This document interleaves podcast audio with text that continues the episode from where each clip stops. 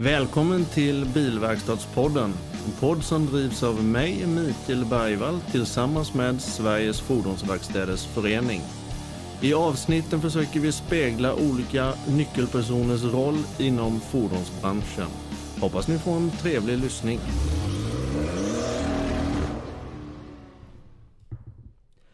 Ja, då ska ni vara välkomna till ännu ett avsnitt av Bilverkstadspodden som idag har med sig Göran Bengtsson ifrån Yokohama. Välkommen hit Göran! Tackar, tackar Micke! Tackar! Härligt att vara här! Härligt! Eh, hur är läget med dig då? Läget är förträffligt efter en eh, underbar lunch här som, eh, som du bjöd på med strömming som är en favorit. Så det var klockrent. Så nu, ja. är, man, nu är man god och tass med ska du veta. Ja, du drog ju nästan med en extra portion hem där Ja, hon kom ju och skulle servera en andra portion och hon hade inte fått med sig att jag hade fått den redan. Och som smålänning så försökte man ju ta den också men hon insåg att jag har ju redan tryckt i mig en tallrik så det, det, det gick inte. Nej, så är det. Du Göran, du är ju ett namn i branschen som är väldigt känd skulle jag vilja påstå. I, framförallt i däckbranschen då. Är det så? Eh, ja, så är det faktiskt. Positiv bemärkelse. Oj, kul. Härligt. Eh, men du kan väl börja och berätta lite privat vem eh, Göran Bengtsson är? Ja, det ska jag göra. Göran Bengtsson är ju då alltså... Ja, snart 60 år är man ju det stämmer. Det är ju, mm. Ja, faktiskt. Ja, ja. Ja, det var ju inget bra. Men eh, jo, men så är det ju. Så att, eh, och jag har ju hållit på med däck sen 87 då ja. Och nu bor jag då ute på Ingarö, ute vid skärgården i Stockholm. Mm. Tre barn, två vuxna och sen har vi en liten eh, sladdis där. Mm. Eh, notera att det är med samma fru, alla tre barnen. Så att jag har inte kört någon sån här eh, som många gör. Man byter ut och så börjar man om med en ny knodd där med en ny fru. Utan jag håller mig till samma fru. Var det en pik till mig här nu? Eh, nej, nej, nej, absolut inte. Pik till många. Nej då, ingen pik alls. Men, men eh, nej då, utan eh, vi har tre barn och jag blev faktiskt morfar här för fyra månader sedan. Och då gör jag genast att man blir genast ja, mycket äldre när man får epitetet morfar. Men det är underbart. Det är ja, härligt. Det. Ja, det är fantastiskt det. Så att, uh... Du fick ju precis ett samtal uh, angående ditt barn. Ja, ja, jag fick ju ett här nu ja. Han hade, han hade de tappade ju honom när de satt och käkade så han föll bakåt på bordet. Men han landade i smörgåstårtan. så, att, så det var ingen fara. Utan äh, en försigkommen kille. Han ser till så han sitter på rätt ställe, ramlar bakåt, landar i smörgåstårtan. Ja, så ska det vara. Ja, ja, absolut. Mm. Så att, äh, nej men det är bra. Mm. Men, men, du Micke, Micke en mm. sak kom jag på. Tror du att det är någon som förstår någonting här när det sitter en kille från Virserum och en kille från Åseda och pratar. Ja, jag är tveksam. Vi får, vi får se hur många det är som lyssnar. Vi får ju säkert, eh, vi får ju säkert höra lite feedback sen efteråt vad de tycker. Men, men eh, jag tror det blir jävligt bra. Ja, alla till er i Åseda och Virserum, det här är för er. Ja, det är rätt. Men du, som sagt, du är uppvuxen i Åseda. Stämmer bra det. Eh, gick du någon form av fordonsinriktning när du gick skolan eller gymnasiet och sånt med då eller? Nej, jag kom inte in på de linjerna. Det var för höga betyg. Så jag kom in på eh, tvåårig ekonomisk. Där man mm. fick lära sig att skriva maskin och eh, stenografera. Och eh, stenografering, det har jag väl inte haft så mycket nytta utav. Men att skriva maskin, det har man ju faktiskt... Eh, ja, nytt, ja, faktiskt ja. är det så. Så jag kan eh, skriva utan att eh, titta på tangenterna allt för mycket. Så att, eh, nej men om vi ska gå på skolor och så, så är det ganska snabbt överstökat. Det, ja, ja. det stannade vid ja. två år ekonomisk i Vetlanda. I Vetlanda också? Ja. ja. Där har jag tillbringat 20 år också. Så att, ja, men jag är nog eh, en utav de sista som lyckades kanske då komma i den positionen som jag är idag utan att eh, ha en massa studieskulder. Mm. För det har jag inte. Men det är väl fantastiskt. Men det vittnar ju också om ett jävla driv och vilja. Ja, det kanske är så. Ja, kanske är det är så. klart. Det, är ja, klart. Det, ja. det, vet jag ju om att du har en eh, vilja och driv och en kunskap som ja. är väldigt hög. Och man kommer rätt långt med, med vilja och sunt förnuft ja. alltså. Så kommer, nu vet jag inte om jag är så jävla sund, men jag tror ändå på det. Mm, det tror jag med. Mm. Tror jag med. Du, var det någon eh, tid som spenderades på Åseda gummiverkstad eller eh, hur kom däckintresset till? Ja, däckintresset kom faktiskt till, det är lite roligt faktiskt, för att min min mosters man är ju då en, en ännu större legend. Nu är det om någon som är lite äldre och lyssnar på den här podden så, så vet man då vem Fritz Olof Sivemark som jobbade på Michelin i många hundra år. Det är alltså min mosters man. Och när det var lite halvknöligt för mig och jag sökte jobb så hjälpte han så att jag fick komma till Michelin på intervju när de sökte säljare nere i Småland. Och när var det här ungefär tiden? Nu pratar vi 87 då. I början direkt på 87 så pratade vi. Så fick jag komma upp. Jag fick, eh, blev intervjuad och fick börja på den berömda Michelin-skolan. Ja. Och då gick man ju eh, lite teori och sen skulle man på Michelins maner ut och resa med en representant. Och han skulle ju då bedöma en om man skulle göra besök på bensinstationer, man skulle göra dem enligt ett visst system.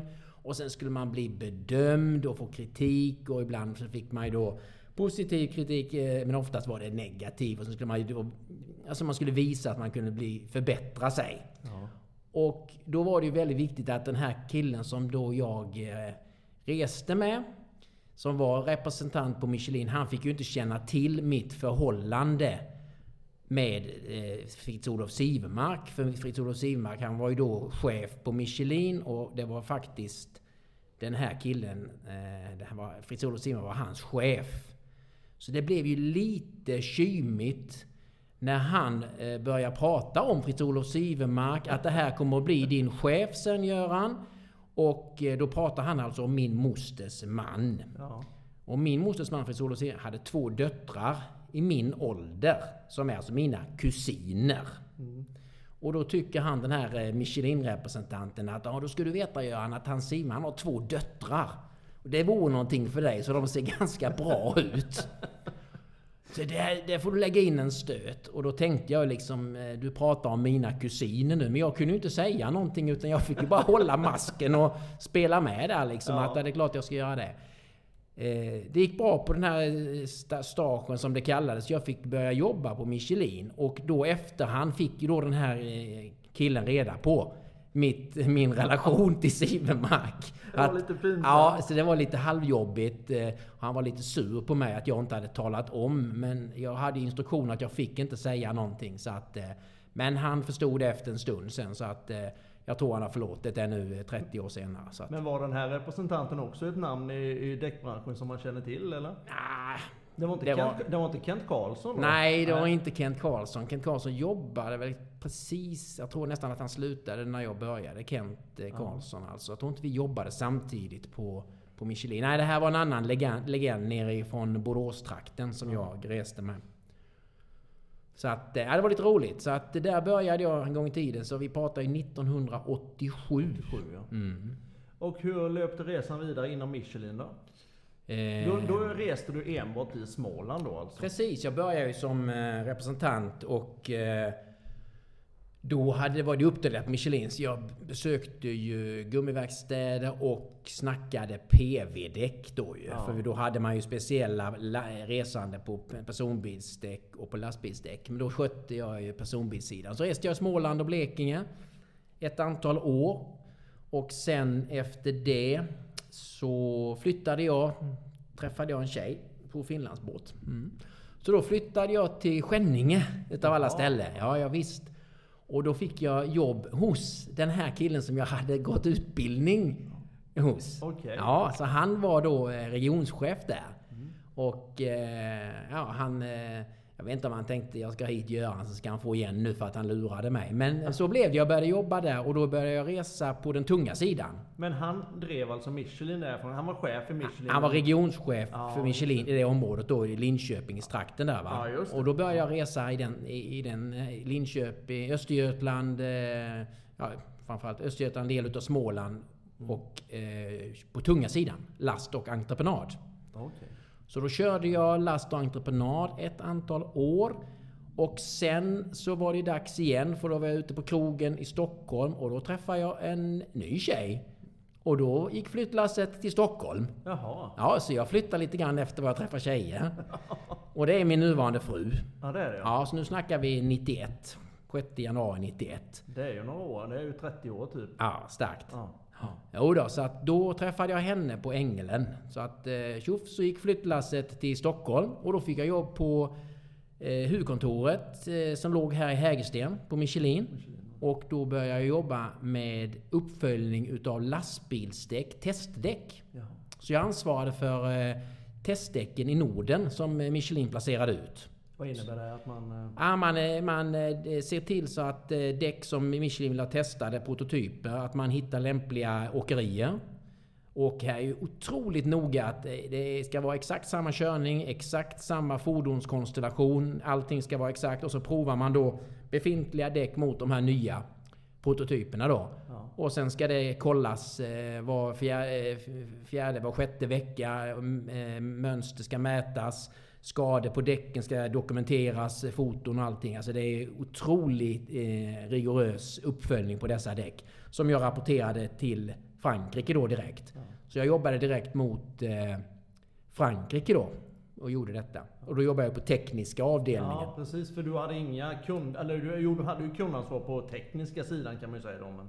Inget kommersiellt överhuvudtaget. nej. Utan det här var rent tekniskt. Ja. Och jag är ju liksom ingen tekniker i grunden. Men då fick jag lära mig den tekniska biten. Jag var nere i Ladoux i Frankrike och eh, fick lära mig däckskador och eh, koder och allting. Och hur du läser av däcken. Ja. Och eh, sen när jag har hållit på med det då x, x antal år så... Vad är vi framme i nu? Ja, nu snackar vi alltså 91, sen 87 där och sen så jobbade jag i Småland till typ 89 och så flyttade jag Östergötland 91. Alltså 91 började jag på tekniska, jag säger jag alltså 92 på tekniska och sen eh, ett par tre år där, 94, 95 på tekniska och sen var jag resande eh, en stund i Stockholmsområdet. Ja. Lite Key Account Manager för, för eh, då på den tiden Euromaster och eh, Ringjacke som var väldigt stora i Stockholm. Just det. Och efter detta så gjorde jag Du comeback. slutade alltså Michelin där och hoppade av till och gick till Euromaster? Nej, nej, nej. utan det var inom ja, samma? Ja, jag är var bara Key Account Manager för, Ja, ja, för ja. Mm. Euromaster och här i Stockholmsområdet då. Och sen efter detta så gick jag tillbaks in till kontoret och blev då marknadsansvarig på lastbilsdäck för Norden. Okej. Ja, så då var jag över på den mer kommersiella sidan igen. Från att ha varit på tekniska så fick jag då ansvar för, för marknaden på lastbilsdäck i Norden. Det var ett jättefint jobb. Det var ju Ja. fantastiskt. Fick en gedigen utbildning, fick lära mig franska. Eh, Fick, eh, började här i Sverige och gick på en sån här intensivutbildning i Djursholm. Okej. Vet du vad Djursholm är Micke? Nej, inte riktigt. Du får för... Ja, jag har ju hört Du namnet. hör väl? Ja, jag hör. Det Det, är låter liksom- fint alltså. Det är inte Åseda Virserum vi pratar nu inte, utan nu snackar vi Djursholm. Ja, ja. På en eh, skola där. Där jag gick... på dig lite mer läckra kläder och lite så. Du var, blev lite brattig. Nej, jag är svår, har svårt för det där vet du. En Ja. gång smålänning, en gång Åsedalu, alltid Åsedalu. Så det, det, det går inte att ändra. Utan, Nej. och jag vill inte göra mig till, utan jag åkte dit som Åsedalu. Och Mm. försökte göra det bästa av situationen. Och vet du vem som var där samtidigt som jag och eh, skulle lära sig svenska då? Som man tyckte var fantastiskt roligt om man såg upp till denna personen något alldeles galet. Vilken, vilket år var det sa du? Ja, nu pratar vi 94, 95, någonting sånt där alltså. Det var i alla fall efter OS 92 var det. Mm. Det var efter och det var en person där som skulle lära sig svenska. Och denna personen kunde ryska. Ja, det är ju hon. Vad heter hon? Eh, eh, Ja. Ja, vad heter hon? Hon som åkte dit för doping sen va? Helt rätt! Ja. Ludmilla. Ludmilla, ja. Lud- Englund. Ludmilla heter hon väl efteråt? Nej? Ludmilla Engqvist. Engqvist heter hon Ja, hon var där samtidigt. Jaha. Ja, visst. Och jag älskar ju sport ju. Så Mm. att varenda rast vi hade så satt jag och surrade sport med henne och, och Ja. fick en massa idolkort där. så att, eh, men... Men det blev ingen flytt? Till Nej. Ryssland. Nej. Nej, där stannar vi. Där stannar vi. Ja. Ja, så bra var det inte. Men, eh, jo, men det var kul. Och det var bara synd vad som hände sen med doping och alltihopa. Alltså, hon var supergod eh, Var hon skyldig person. eller var hon inte skyldig? Hon, hon säger väl själv att hon inte var skyldig? Ja, Ja, det är ju svårt att spekulera i. ja, det är det. Jag tror Mm. väl att eh, hon hade väl åkt dit för doping tror jag tidigare Ja, i Ryssland. ja. Så jag tror hon var kanske lite... Så att, var men. Nej, jag träffade henne i alla fall och efter OS-guldet i Atalanta Ja, och hon stod på toppen där va. Så mycket trevlig person. ja. Mycket trevligt. Så lärde jag mig lite franska då för att kunna klara av jobbet där. Ja. Så att, eh, och sen fick jag då åka ner till Frankrike och vara där nere en månad. Och få ut på utbildning då. Och då fick ingen prata engelska med mig. Det, det, det var, de fick order om detta. Det var bara Det franska var som gällde. bara Ja. franska. Så att det var lite eh, tufft emellanåt alltså. Men vad var tanken för att du skulle kunna kommunicera Ja. på huvudkontoret? På den tiden så var det på möten och allting, det var franska. Det var det? Ja, jag visste. Det var inte engelska utan det var franska. Och då skulle man åka ner där och se lite intelligent ut. Ja. Och låtsas som man förstod franskan. ja. Men det gjorde du framåt kvällen sen? Framåt kvällen så brukar det lossna. Ja, det brukar vara så. Un vin, un vin rouge. rouge. Ja, Ett det, glas räcker, det rött. räcker att se ut som att man förstår. Ja, ja, nej men det gick ganska bra va. Är man inne i det och man pratar, eh, det var ju dagligen då, Ja. både skriva och, och snacka, då, ja men då sitter det. Ja, men det är klart. Kan du fortfarande? Det hänger i. Ah oui, oui monsieur. Ja, det gör det. Ja. Certainement. Ja, ja, men du låter trevligt. Det låter riktigt trevligt. Jag vet inte vad jag sa. Nej, men vad heter det? Det var själva koncernspråket och det var inga, inga undantag. Nej, det var franska som gällde. Sen slutet, det började ju lätta upp. Men Ja. på den tiden där, det var ju många fransmän som inte kunde prata engelska ju. Så Ja, att, eh, det det var ju klart. lite grann sådär, man skulle ju inte prata engelska ju. Nej. Fransmännen, de är ju lite fina. Ja, precis. De tror ju att det är de som eh, är mittpunkten i hela världen, är runt Frankrike ungefär va. Det funkar inte riktigt så. Funkar inte riktigt så. Nej, nej. Så att, eh, nej men så att... Då körde jag ju där då. Jag vet nu pratar vi, nu är vi framme 80, ska vi se, 80, vad sa jag nu, 87, vi är framme 95, 96, 97, 98 är vi framme nu alltså. Som jag körde marknadssidan på last. Mm. Men sen blev jag lite sugen på, för jag är ju, jag är ju säljare. Mm. Och jag ville ju ha ett säljjobb. Och då fick jag ett erbjudande faktiskt om att flytta till Danmark. Okej. Mm. Och bli försäljningschef eller någonting i Danmark. Och... Eh, Då har du varit ungefär 10 år nu på Michelin. ja, då har jag varit 87, precis. Så har jag Ja, varit ja, 10-12 år har jag varit på Ja. Michelin då. och Tyckte att det spänna bågen. Och eh, den VDn vi hade då, en fransman där, han supportade detta och tyckte det här, eh, ja men det är bra. Mm. Men det gick inte riktigt så, för när personalchefen då skulle räkna på lön och lite sådana saker om jag skulle flytta till Danmark så insåg jag ju ganska snabbt att min fru hon måste ju ut och jobba minst heltid om vi ska överhuvudtaget klara oss Ja. i Danmark. Så det var ju liksom, hallå vad är det här för någonting? Ja, det var inte relaterat. Nej, det, var, det fanns ju liksom en, det, fanns, det var ju helt, det var ju jättekonstigt då. Ja. Och eh, då blev det, nej men det här går ju inte då. Här, Och eh, han, fransmannen, han blev ju liksom, vad är det här för någonting? Varför tackar du nej till detta? Då förklarade jag. Ja. Och han insåg snart själv att det här var ju helt galet. Så han kallade ner personalchefen och sa att det här, så här kan det inte gå till. Utan nej, okej, men du, din fru är ju norska. Vi har motsvarande jobb i Norge. Så det kanske skulle vara lämpligt. Ja, jättebra. Det, titta på det. Ja. Och så kom hon med ett förslag, eh, personalchefen, som var sämre. Ytterligare än Danmark. Och då kände jag att det är någon som inte vill att jag ska vara kvar på Michelin. Eh, och då kände jag att, eh, ja, kanske efter 13 år på Michelin är det dags. Och då hörde min gamle vän Guy Johansson, en legendar inom däcksbranschen, Ja. av sig. För då jobbade han på Yokohama. Och då frågade han, är du intresserad av att komma till Yokohama? Ja, varför inte? Och på den tiden hade vi en kille på Michelin som var, jobbade med tunga sidan från Schweiz. Som hade jobbat i Japan. Hade erfarenhet av Japan. Så jag frågade lite grann honom i, i smyg då. Det var lite grann japanska fabrikat och Yokohama, vad är det för någonting? För jag visste själv ingenting om Yokohama. Nej. Och han talade om att Yokohama, det var jättebra, jättebra grejer och bra däck, kvalitet och allting så här va. Jaha, okej, tänkte jag. Så att jag... Men eh, då, den tiden var inte Yokohama speciellt stora. Nej, det var ju Däckia som hade i stort Ja. sett allting. Eh, Yokohama hade etablerat sig som ett eget bolag 95. Ja. Innan det var det ju Däckia, eh, innan det Linjedäck som skötte importen Ja, okej. utav Yokohama-däck och framförallt då lastbilsdäck. Ja. Tunga däck. Så att, eh, men 95 startade de som ett eget bolag men där i slutet 99-2000 så blev det lite turbulent på bolaget här i Sverige och de sökte lite folk. Mm. Och då tänkte jag varför inte spänna bågen och eh, det kanske är dags nu att och göra någonting annat. Så då eh, anmälde jag mig ett intresse till, till Yokohama och hade lite möten med japaner. Och eh, träffade de här eh, japanerna och eh, han, ett av de första mötena så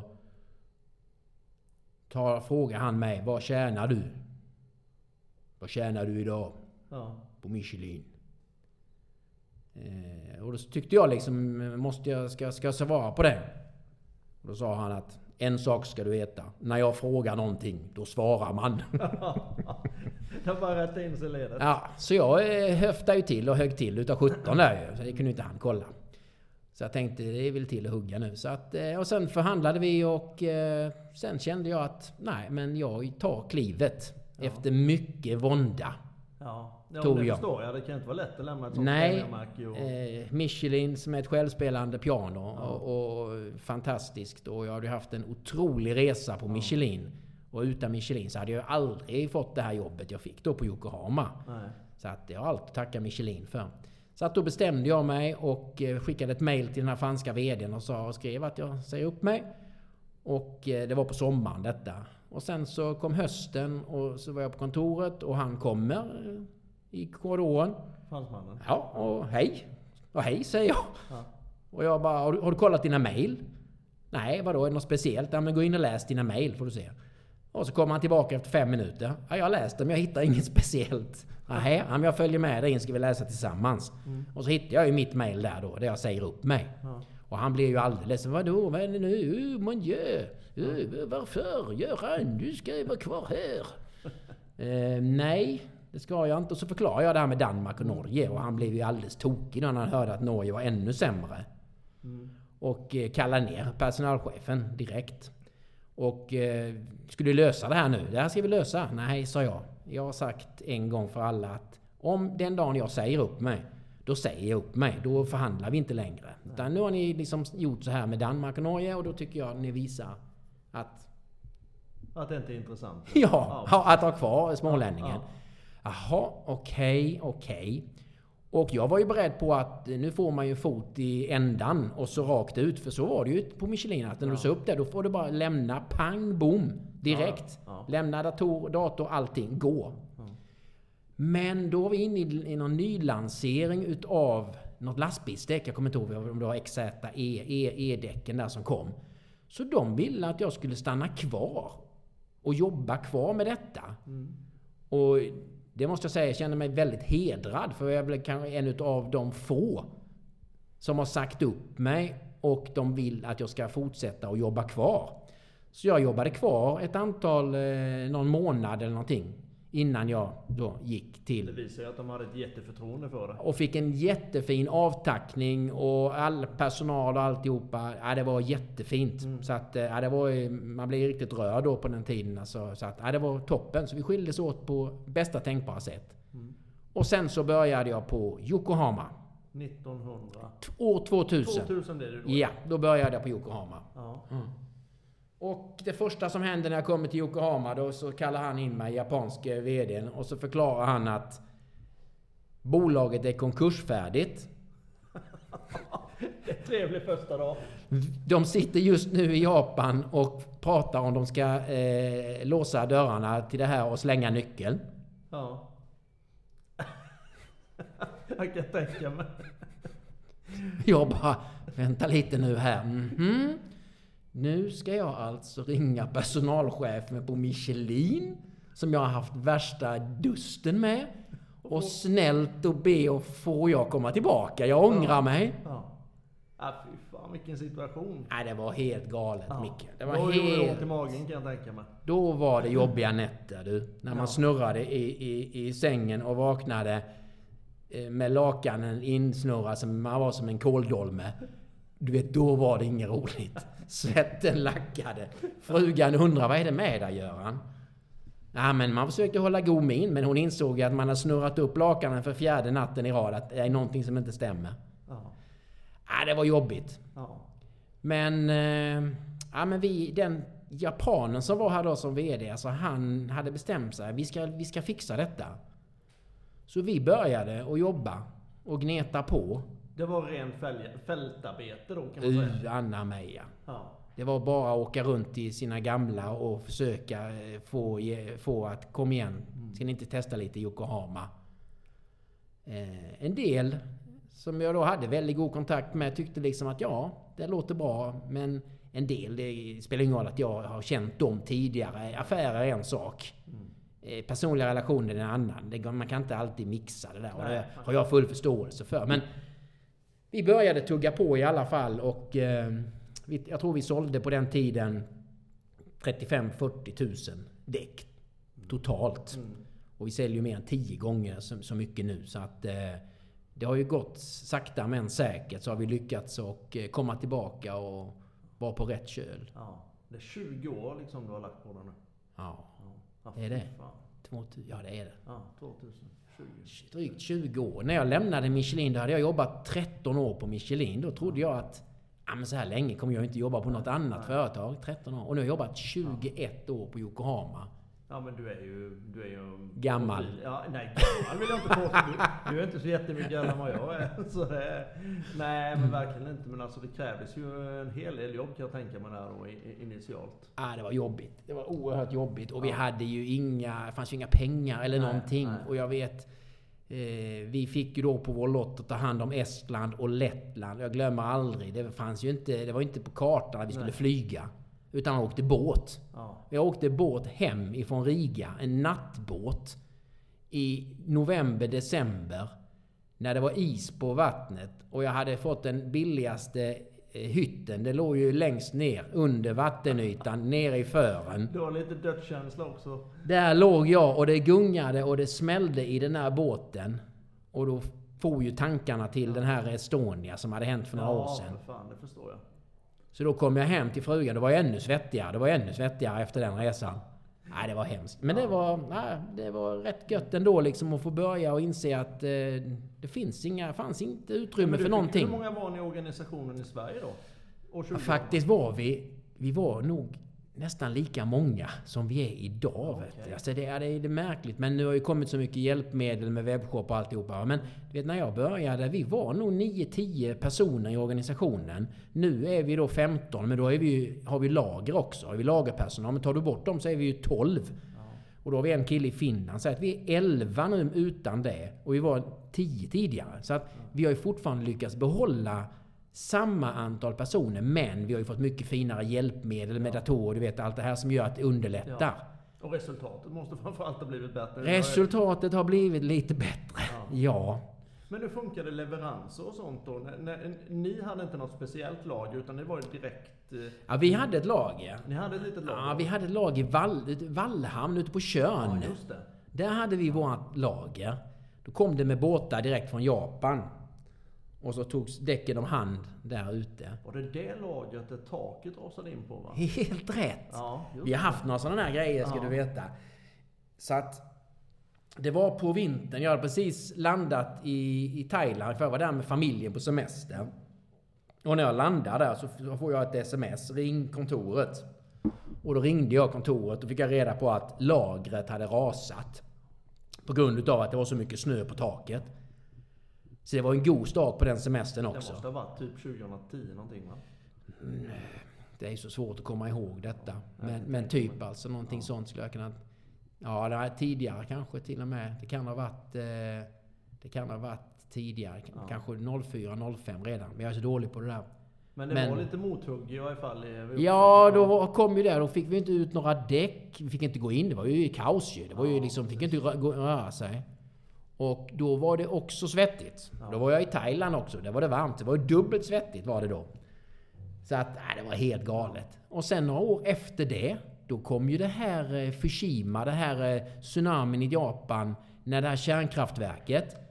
Vilket påverkade också att då fick vi ju inte eh, komponenter. Fabrikerna i Japan fick ju inte komponenter för att tillverka däck. Och vi fick inga däck. Så då hade vi också en sån här rysare. Men hur lagerhåller ni nu då till era... Ni har hela tiden eh, lagerhållning så ni vet att ni klarar säsonger och, och de här bitarna? Det är ju alltså, det är både på gott och ont. Men vi får ju se till att eftersom det tar fyra månader innan vi får däcken. Ja. Så måste vi se till så att vi beställer hem i god tid. Och de däcken vi får komma hem, de har vi hemma. Fördelen är ju att vi kan alltid söka däck i Europa. Så att vi kan köpa från våra systerbolag om det är så det saknas någonting. Men på vintern är det ju tufft eftersom vi då använder speciella nordiska dubbdäck och dubbfria däck. Men på sommaren så kan vi få hjälp av våra eh, kompisar ute i Europa. Men det vill ju till att vi lägger beställningarna, prognoserna, eh, forecasten, att de är rätt. Så att annars är vi ju Ja, rökta. Men annars har vi ju däck i, i Norrköping där vi nu har eget lager. Så vi flyttade ju från Vallhamn efter raset. Eh, så flyttade vi därifrån. Till Norrköping då? Flyttade vi till Postnord i Norrköping och så var vi hos dem. Och nu sen två år tillbaka eller vad det är så har vi eget lager. Nu sköter vi allting själva. Ja, okej. Ja. De vill ju inte ha oss kvar längre, Postnord. De sa ju upp allting med alla däck. Det var ju fler än vi som var i de lokalerna tidigare. Ja, men alltså där var väl även Goodyear och de här va? Goodyear och Hancock var också där. Hancock med. Och Däcki hade ett eget lager där också. Men däck blev ju inte intressant för Postnord. Nej. När alla paket kom från Kina. Det var bättre att köra dem istället för tråkiga svarta däck. Ja. Så då eh, blev det så att eh, de lokalerna där vi hade däcken ho- hos Postnord. Det var ett externt lager som Postnord inte ägde. Det sa Postnord upp de lokalerna. Och så tog vi kontakt med den hyresvärden och frågade kan vi hyra nu? Så vi hyrde, tog över bara och så låg däcken redan på plats. Så det var oerhört smidigt. Ja, det förstår jag. Det förstår jag. Men vad har jag fått för mig att ni även har nere i Jönköping? Men det har ni inte. Nej, men däremot var vi där nere och skulle eventuellt lägga däcken i Jönköping. Så vi var klara. Vi hade disk diskuterat där med... eh, Det är ju... Vad heter de? eh, eh, Det är ju inte Schenker utan det är ju de andra där stora. Heter det ASG eller vad heter det? Nej, jag vet faktiskt inte. Vågar inte säga Nej, det. nu blir jag helt snurrig. Ja. Nej, i alla fall. Det är där. Och eh, vi var ju nästan klara. Att vi skulle lägga däcken där Ja. nere. Då kom de på att de skulle integrera sitt datasystem med vårt datasystem. Och datasystem och internet och konsulter och allt sånt här. Så jag, jag kryper i mig alltså. Mm. När det är, man har ingen aning om vad, vad de ska göra för någonting. Men de vet hur man skickar fakturor. Mm. Ja, då kom de på sen när i slutändan allting var klart att ja visst ja, vi ska ju integrera er. Så att eh, vi skickar en räkning till er här på jobbet. Vi räknar med att det tar två månader. Eh, så vi skickar en räkning på 4 miljoner till er. Och jag bara tänkte för mig själv, började räkna lite lätt. Två månader. Och då, får, då undrar jag liksom, är det 2000 personer som kommer att jobba med detta då? Nej, det är två personer. Och 4 miljoner två personer i två månader. Det är ganska skaplig Det är timpenning. timpenning. Det är god pen- timpenning. Och då, då tänker man alltid så här, varför blev jag inte sån här datatekniker? Men det är klart jag inte kunde bli, för det hade inte jag kapacitet till. Men eh, det, Ja. det kanske man skulle blivit. Ja. Men då kände vi att vilken god start på det här då. Den vill vi inte vara med på. Nej. Så då kom det här att vi tar över lagret själva. Och det ångrar vi ju inte en sekund. Nej. Egen personal, nivån på, på kvaliteten på leveranser. Eh, man skickar inte ut däck som kanske är lite skitiga. Det kan ju vara däck som har legat klämda. Det skickar man ju inte ut. Nej. Det För är klart man månar ju mer om sina egna. Ja. så blir Förr var det ju någon som bara jobbade och skulle skicka ut däck. De, de brydde sig inte om däcket eh, såg ut som ett eh, Z eh, och det skulle vara helt omöjligt att få rätsida. De skickade ju bara med det däcket. Och garvade väl lite för sig själva, skulle jag tänka mig också. Nej, men man tar väl mer ansvar såklart när man jobbar åt sitt eget Ja, nej, men så det har blivit ett jättelyft. Ja, ja. Men liksom, om vi tar Norrköping, är det, det är liksom det är själva logistikcentret det man pratar om egentligen. Norrköping, men Jönköping är väl ganska stort ändå Ja, om man säger så ja. logistiskt sett. nu är det väl några år sedan, men, men den demografiska mittpunkten i Ja. Sverige när det gällde då gods och sånt här. Den kom man ju fram till att den låg i Finspång. Ja. Där har du den absolut mittpunkten. Ja. När man tänker då var gods eh, distribueras ut någonstans. Okej. Så Norrköping ligger ju väldigt bra. Ja, men det gör det. Det är bara ett par mil därifrån. Ja, ja, det- ja. Men, men Jönköping också, det är klart, det ligger ju, det ligger ju strategiskt rätt till. Så att, eh. Men du, du gjorde ju en, ja, eller ni gjorde, Yokohama gjorde en jätteresa då från 2000 och framåt. Men hur kom det sen att du liksom, du utvecklade kontakter, du började, ni började ju jobba med kedjan. Hur började allt det jobbet med alla kedjorna? Jag vet ju Däckia, däckpartner, däckteam, det måste ju krävats, krävts en enorm arbetsinsats. Ja, det är ju... Alltså Däckia hade vi ju då från början eftersom de hade historiken med Ja. Yokohama. Ja, Man hade alltid köpt mycket Yokohama. Och de gillade Yokohama. Så att de fortsatte ju då. Så när jag började var ju Däckia vår absolut... Alltså det var ju... Vi stod ju på ett ben. Det Ja, var ju. Däckia. När det, var gällde... allt, Ja. placeras där. Och eh, sen började det tjava till sig lite grann när Goodyear gick in då som delägare. Va?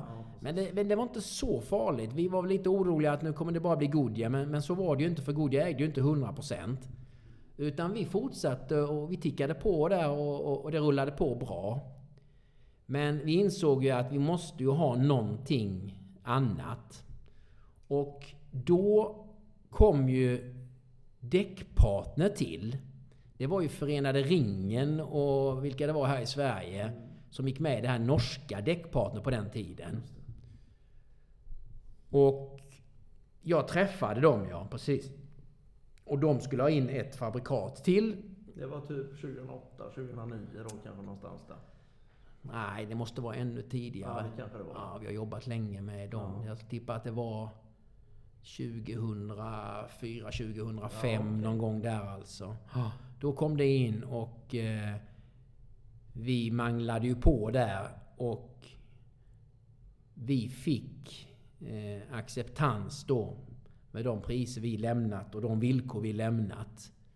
Att eh, de ville ha in oss som leverantör, ja. Ja. Så då, då kom vi in hos Däckpartner 2004-2005. Så då hade vi Däckpartner och Däckia. ja. Men vi hade ju också originalmontering som var väldigt viktig för våran del. Med Kalmar Industries som var jättestora på den tiden. Svetruck och sen fick vi även in Ljungby Maskin. Men, men, men Kalmar, Kalmar köpte ju 2 500 stora entreprenaddäck Ja, utav var det oss. entreprenadsidan. Ja. Ja, precis. Som var en viktig, viktig Mm. affär för, för, för våran del. Eh, och sen så kämpade vi på.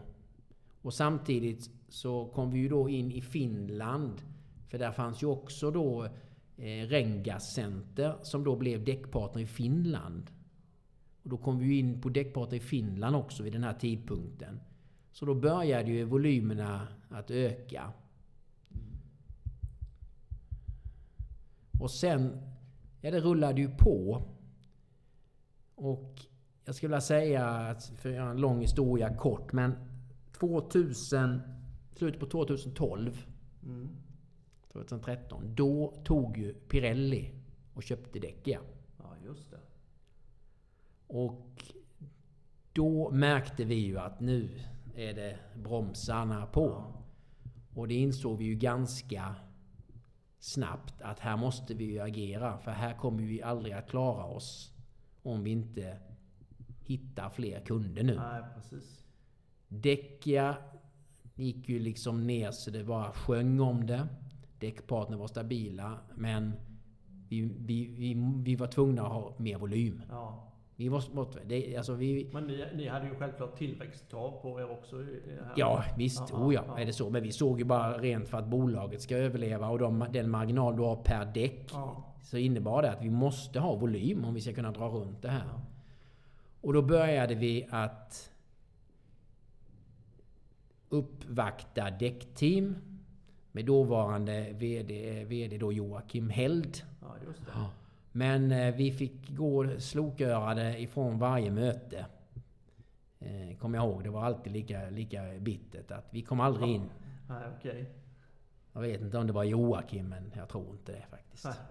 Nej, jag skojar. Det var, det, det var ju naturligtvis styrelsebeslut ifrån Ja. Däckteam. Men de ansåg väl att eh, de hade inte plats för oss. Med full respekt. Men då lite grann innan detta så hade vi ju börjat jobba med deckarna. Just det. Deckarna köpte mycket Yokohama. Var det Micke von Schweiberg då? Det var, började ju med Allan Pettersson. Allan Pettersson? Allan. Pettersson som jag än idag har mycket god kontakt med. Okej. Pratade med honom igår senast. Ja. 80 år gammal, still going strong. Okej. En fantastisk man. Ja. Eh, som vi gör lite affärer ihop med. Eh, och då gjorde vi affärer med deckarna. Sen klev ju då Mikael från Schweiberg in och vi fortsatte göra mycket affärer med deckarna. Och efter detta så vet du att deckarna gick ju upp i Däcktid då ja. Point S däckteam va? Ja, ja. Det var ju point, lite grann så här, det var ju, de deckarna var ju Point S. Och sen så blev det ju någon Point. S... Eh, Och- Jens på däcken också kanske? Ja, Jens var ju också där ansvarig med då ja. Och då blev det ju så att då var det ju många deckarna som kände för Yokohama. Mm. Eh, och deckarna representerades på den tiden utav eh, Håkan Berg. En, en eh, mycket trevlig, eh, vacker gentleman ifrån eh, Mellerud. Ja, okej. Där de har ett väldigt gott öl också. Ja. Så att han eh, med sin vapendragare uppe i Arvika där, Petter Salin. En eh, skojfrisk ung man från Arvika. Ja. De kände väl att det hade varit bra att få in Yokohama också i det hela. Och då kände väl däckteam att ja, men, kan vi få in däckarna, alla dessa medlemmar i däckteam och vi lyssnar på om de vill ha in Yokohama så, så, så känns det som ett bra beslut. Ja. Och detta var i samband med att Hedins tog över Kumo ungefär. Ja, det. Ja. Och då kändes det ju som att eh, kanske är läge att göra någonting. Mm. Och då kom ju vi in som leverantör till däckteam. Och nu pratar vi ju 16, Mm. jag tippa. Ja. Ja, det är inte så jättemånga år sedan. Nej, det är det inte. Och eh, det var ju inte bara positivt från alla håll och kanter. För det var ju då... Däckpartner kände väl kanske att det är vi som har byggt upp Yokohama och nu kommer däckteam in. Men vi var ju i en sån position att vi hade aldrig överlevt om inte vi hade fått in någon mer kedja. Nej. Så vi kunde fått mer volym. Nej, för Men- att ni växte upp där så tappade ni på däckarkedjan då? Ja, ja, alldeles galet ja. Ja. Och eh, vi hade inte alls den OE på eh, tung, tunga sidan, entreprenad. För Kalmar flyttade till Polen så vi tappade den Jaha, biten. okej. Vi hade sålt däck till Volvo. Ja. De slutade handla. Alltså det var, det var 2012-13 när vi hade så oerhörda motgångar. Mm. Så att det är de 13 och 14 så gjorde vi ju duktigt minusresultat, vilket vi inte har gjort sen i början. Alltså på ett år 2000 var det lite knapert. Ja. Annars har vi alltid tjänat pengar. Men 2013 och 14 gjorde vi hiskeliga Ja. förluster. Vi pratade liksom 10 miljoner. Mm. Så vi var, vi var pressade. Vi var något alldeles galet pressade alltså. ja, det förstår jag. Och i den vevan började vi då bearbeta däckteam. Och så då fick vi då möjligheten. Eh, men däckpartnern tyckte väl att nah, det här var ju inte så roligt. Så roligt va. Och... Eh, ja, det var, det var kämpigt. Det var kämpigt. De, eh, vi var helt enkelt tvungna att hitta mer volym och så gjorde vi det. Däckteam kom in och... Eh, Sen har det snurrat på. Eh, Det har fungerat jättebra måste jag säga. Vi har väl haft någon eh, konflikt eh, någonstans men, men obetydligt alltså. Eh, Utan det har varit väldigt positivt. Så nu som läget är nu så finns ni hos de större. Ni finns däckpartner, ni finns däckteam och ni jobbar lite med däck fortfarande. Ja, och jobbar ju en del med Däckia Partner. Däckniga partners, Ja, det. de är ju inte lika styrda som själva Däckia. Nej, det. Utan vi har jättefina Däckia partnerverkstäder. Ja. Oerhört fina Däckia partnerverkstäder som vi jobbat med jättelänge. Och så jobbar vi ju även med eh, First Stop. Ja, just det. Jörgen Svarén. Ja, just det. Det en trevlig herre. Charmerande, charmerande herre. Jajamensan. Jörgen Svarén. Ja, så de eh, jobbar vi ihop med. Ja. Och vi fokuserar ju som du vet på däckfackhandeln. Vi, Mm. ska vara, vi ska vara däckmärket som jobbar med däckfackhandeln. Ja. Vi jobbar inte med bilhandeln. Nej. Eh, vi jobbar inte med eh, de här verkstads kanske då som du representerar nej. lite grann. Va? Vi har valt att inte göra det. Vi jobbar inte med grossister. Nej.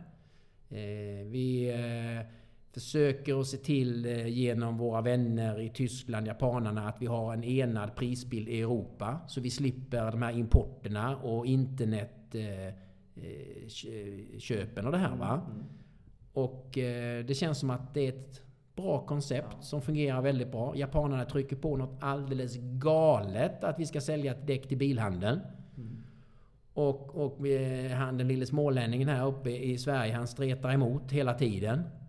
Och eh, har förklarat för dem att 1 plus 1, det blir inte 2 i detta läget. Utan här blir 1 plus 1, det blir 0, komma någonting. Ja. För då helt plötsligt tappar vi hela vår strategi, hela vårt tänk. Att vi ska vara för däckfackhandeln.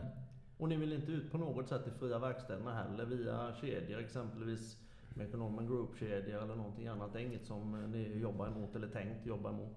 Nej, inte, inte som det ser ut idag. Nej. Inte som det ser ut idag. Vi har en, en, eh, detta året och förra året, eh, trots covid-19, en otrolig tillväxt Ja, hos de här däckkedjorna vi jobbar tillsammans med. Och det känns som att vi gör någonting rätt. klart. Och då ska vi inte, ska inte ändra på ett vinnande koncept. Utan vi jobbar med de här däckfackhandeln. Smarta entreprenörer som vet hur man gör affärer. Och eh, ser värdet i Yokohama. Det blir väl så lite automatiskt ändå för många utav de här däckpartner, däckteam och de här, de har ju även, driver ju även kanske en Meka-verkstad eller en Mekonomen eller en Autoexperten-verkstad och sånt där då, som, som vi har som medlem hos oss i SFVF då, så, så, så på ett eller annat sätt. Men jag, men jag tänkte på en annan sak, du sa det inte bilhandeln där men Yokohama ligger originalmonterat på Toyota va? Yokohama har originalmontering på de flesta japanska bilar. Ja. Men även på eh, europeiska bilar. Mercedes, BMW, eh, M5, nya M5, X3, eh, X5. Och på många utav Mercedes bilar eh, ligger vi originalmontering också. Ja. Så att vi är på Europabilarna också. Vi tillhandahåller naturligtvis samma däck som ligger när de köper en ny Mercedes eller en BMW, Toyota eller någon japansk bil.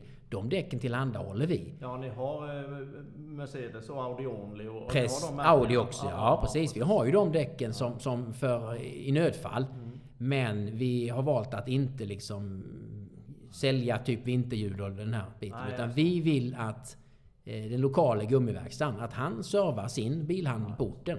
Så Ja, in, indirekt säljer vi mycket däck till bilhandeln. Men det är väl en jättebra strategi? Ja, vi tycker det. Ja, det är klart. Vi tycker det och eh, jag hoppas att våra eh, partners i däckfackhandeln också tycker det. Det tror jag garanterat. Annars är vi snett ute. Ja. Men det känns så. Det känns. Vi har haft... Eh, Men racingbiten har ni också varit rätt stora på? racingbiten är, är, det är ju lite grann Yokohamas kännetecken Ja. det där med racingbiten. Och det är ju alltid, alltid trevligt där.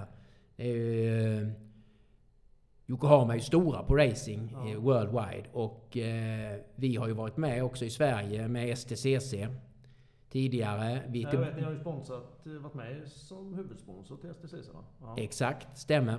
Vi är detta år tillsammans med Däckteam så är vi Ja. en av huvudsponsorerna i- till STCC. Vi har jobbat länge med V8, Thundercast, de här amerikanarna. Har vi jobbat med i säkert 7-8 år. Kör bara på Yokohama.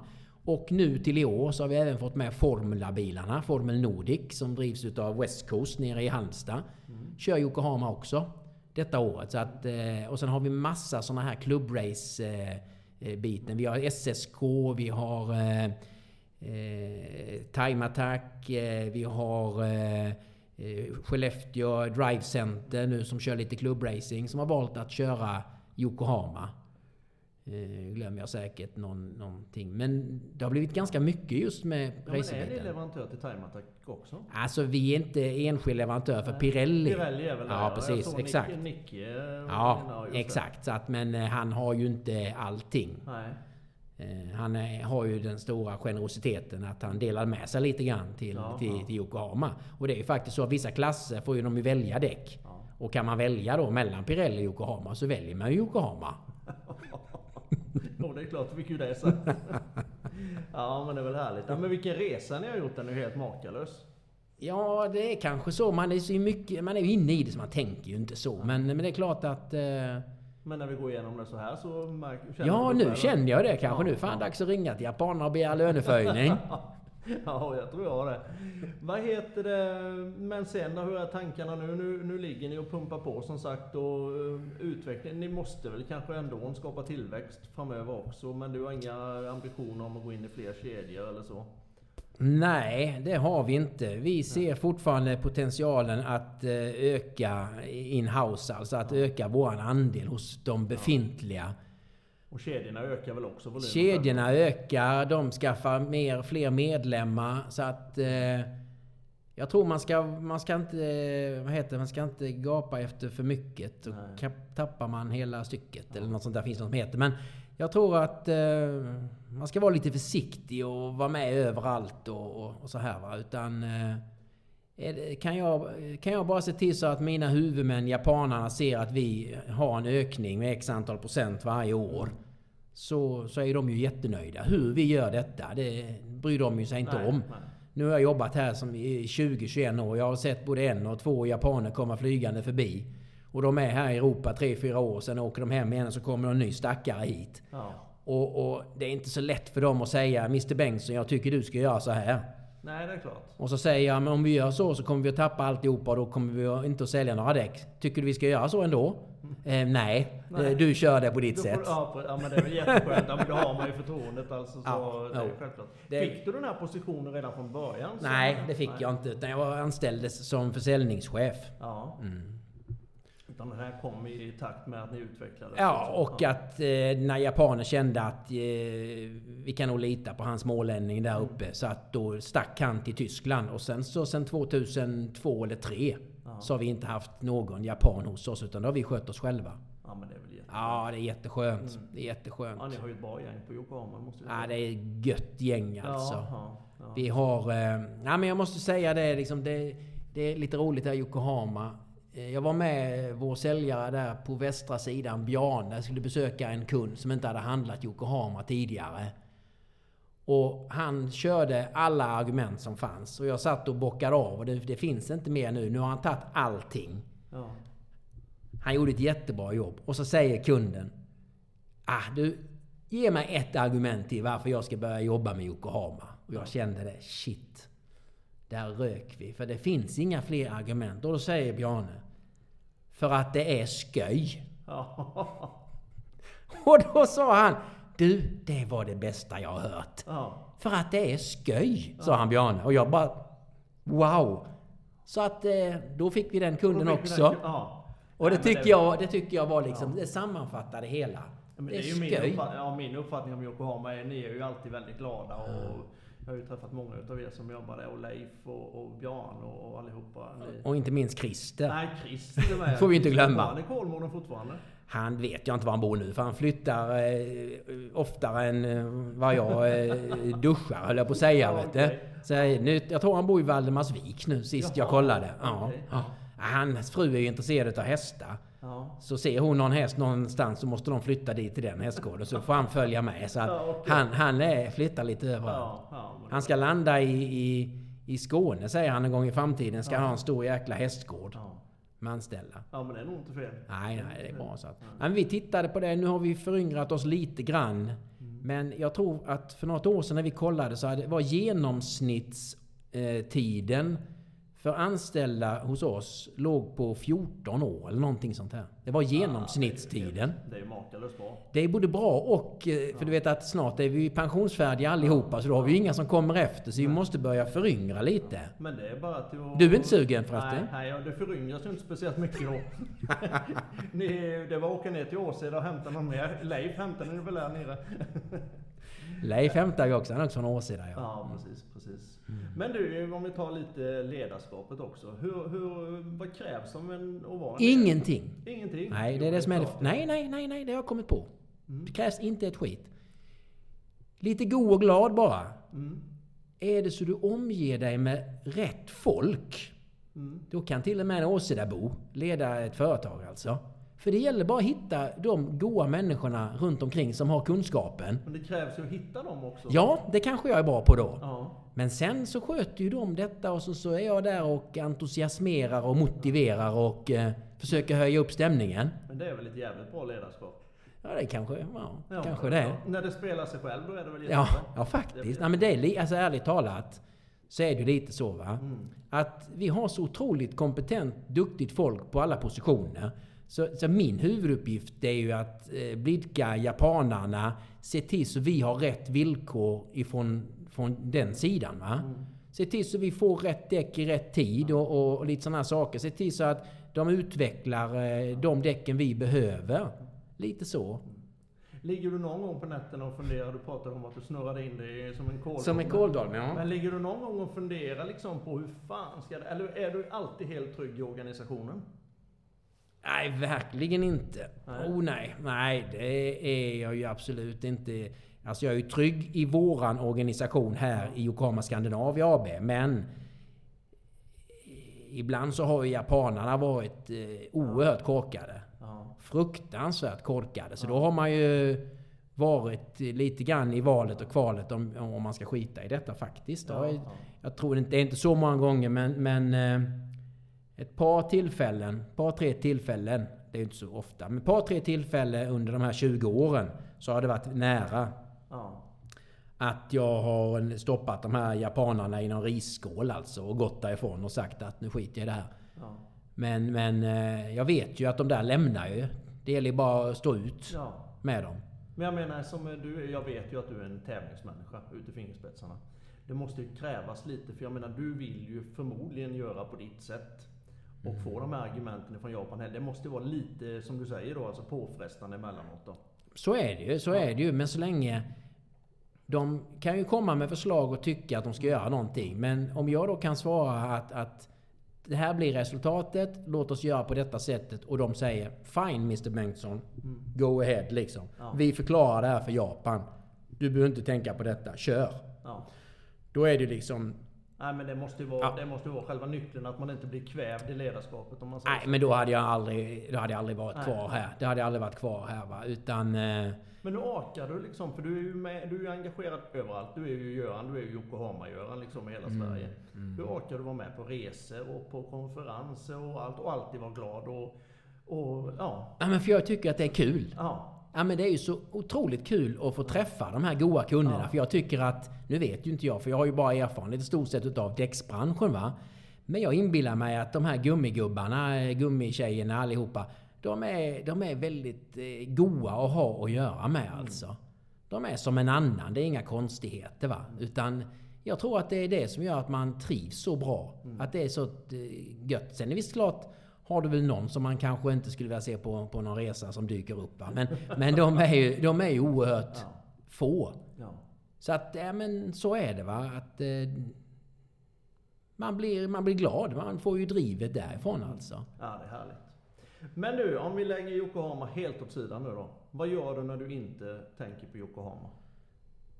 Eh, ja du, vad gör jag då för någonting?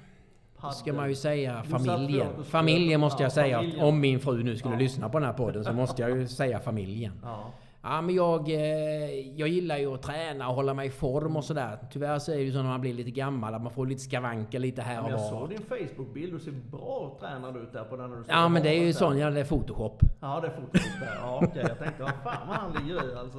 Nej, men man försöker ju hålla, hålla, hålla igång va. Och, och eh, nu som du var inne på där, paddel. Ja. Det har ju blivit liksom wow. Jag har ju spelat jättemycket tennis eh, när jag var ung. Mm. Så jag har ju lite grann där tennisen gratis in i paddeln. Och paddeln är lagom. Den är lagom för mig. Jag har inte ont i en vecka efteråt. Utan jag mår bra. Det är lagom distans och du springer där på banan. Det blir inte de här kraftiga rycken och stoppen och, och så här. Otroligt kul. Ska spela ikväll faktiskt. Utomhus ska jag spela ikväll. På Ingarö Paddel. Jaha, Ja. där ser man. Men där är, det konceptet skulle man ha kommit på det. Ja, ja, ändå är det ju gammalt. Ja. Det är ju gammalt det här. Paddel. Det har ju funnits liksom... Jag tror, vi kollade, alltså jag tror det har funnits i Sverige i alla fall i 20 år alltså. Okej. Och kanske i Spanien där det stod kanske hur länge sedan som helst. För det är väl bara de senaste två åren typ Ja, ja visst. Ja. Ja, så de som var inne i det här, eh, Zlatan var ju tidig med sina paddelcenter där va och Björkman och Selmelöv, vilka det är. De har ju byggt mycket banor. De är ju helt rätt på det. Nu byggs det ju paddelbanor alltså precis överallt. Mm. Ja, det är, det är makalöst bra. Ja. Till sist då. Vill du ge något tips eller råd till de som är eller ska gå in i däckbranschen? Ska starta Ja. däckfirmor eller som ska ju börja jobba inom däckhandeln. Eh, Vad är det man bör lära sig? Vad vad är det man bör kunna? Ja du, nu ställer du mig här. Vad man ska kunna för någonting. Alltså jag, jag tror att eh, man ska nog eh, kunna räkna. Mm. Man ska kunna räkna. Det är ju inte alltid bara för att man säljer flest däck som man eh, kan köpa den finaste bilen eller något liknande. va? Utan jag tror nog att eh, räkna, värdera eh, vad du säljer för någonting. Och framförallt fastna inte i gamla banor och tro vissa saker. Det är ju så populärt det här att prata om premium, second brand, budget och hej och hå. Jag menar, eh, vad, vad är premium? Vad är budget? Vem, vem bestämmer Ja. att Yokohama ska inte vara ett premium? Vi ligger originalmonterat på, på BMW M5, alla japanska biltillverkare. Vad är det som säger att vi inte ska vara ett premiumdäck? Eh, jag tror att man måste tro på vad man gör och ser man till så att kunden är väldigt, riktigt nöjd och har betalt ett pris som, som du tycker att det här ska jag ha för att jag gör ett jättebra jobb. Ja. Eh, Då kommer man långt alltså.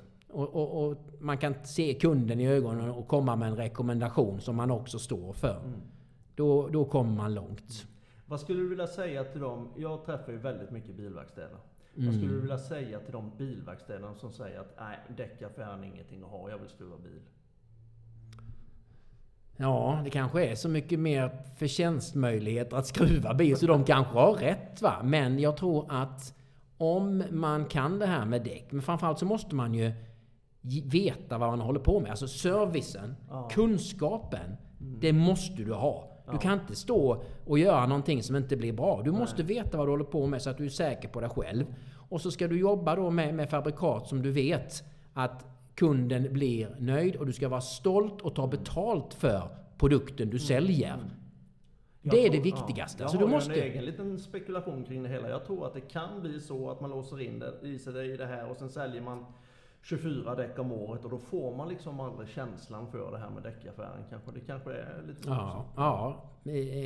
Det är klart att det finns möjligheter att, eh, att tjäna pengar. Annars skulle vi inte ha alla gummiverkstäder. Nej, nej. Men alla gummiverkstäder tjänar inte pengar heller. Nej. Utan vi har duktiga gummiverkstäder, vi har mindre duktiga Ja, det är precis som gummiverkstäder. bilverkstadsbranschen. Ja men exakt va. Och eh, de gummiverkstäder som jag blir absolut mest imponerad utav det är de som, som, som säljer en produkt, tar betalt för produkten. De vet att produkten är bra och de har en, en, en 100% service. Ja. Då blir det bra hela vägen. Ja. Kunden kommer att vara jättenöjd.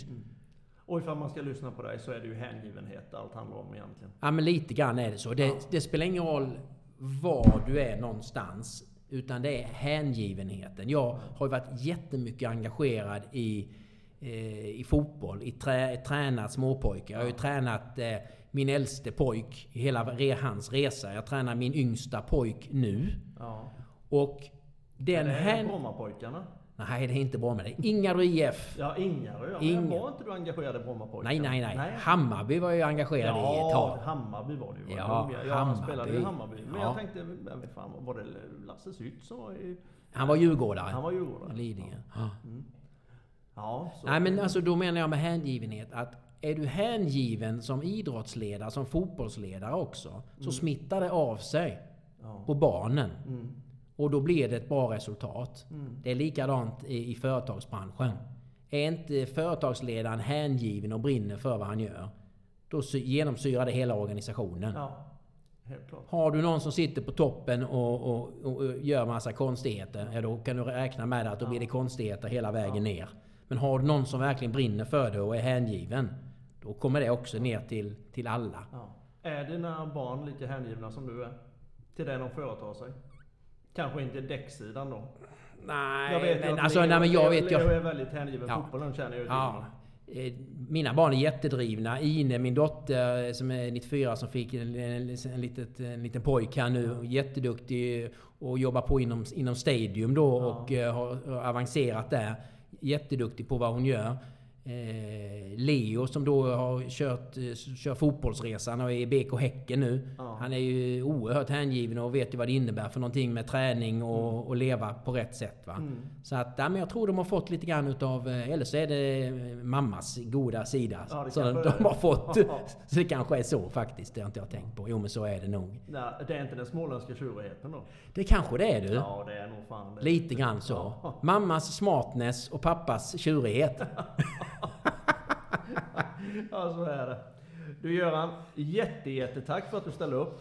Du, jag var lite nervös för det här men det känns som att... Ja, eh, men det- kommer någon att lyssna på det? här? Det Det känns att som lyssna att väldigt många på det här. Jag är helt övertygad om. man får känslan att det är bara du och jag som har snackat. Men det kanske blir några andra som Det lyssnar. blir många som lyssnar. Helt övertygad. Sen om du kommer att få komma och besöka verkstäderna framöver, det vet jag inte i och för sig. Men Oh, det vågar jag inte vet du. Nu kommer han som säger att det är så enkelt och det är så bra att sälja däck vet du. Försök, säger de. Nej då, nej men som sagt var alltså... Eh, det är klart att... Eh, att sälja däck, det är... Det är, det är kul, det är spännande och du gör ju kunden en stor tjänst genom att se till så att de får rätt däck på Ja. bilen. För det är ganska viktiga saker vi pratar om. helt klart. Sköt om dig Göran. Lycka till på paddeln ikväll. Tack så mycket Micke. Oerhört trevligt att få vara med i den här podden. Ja, tack, tack. Tack, ha det tack. gott. Gött, hej.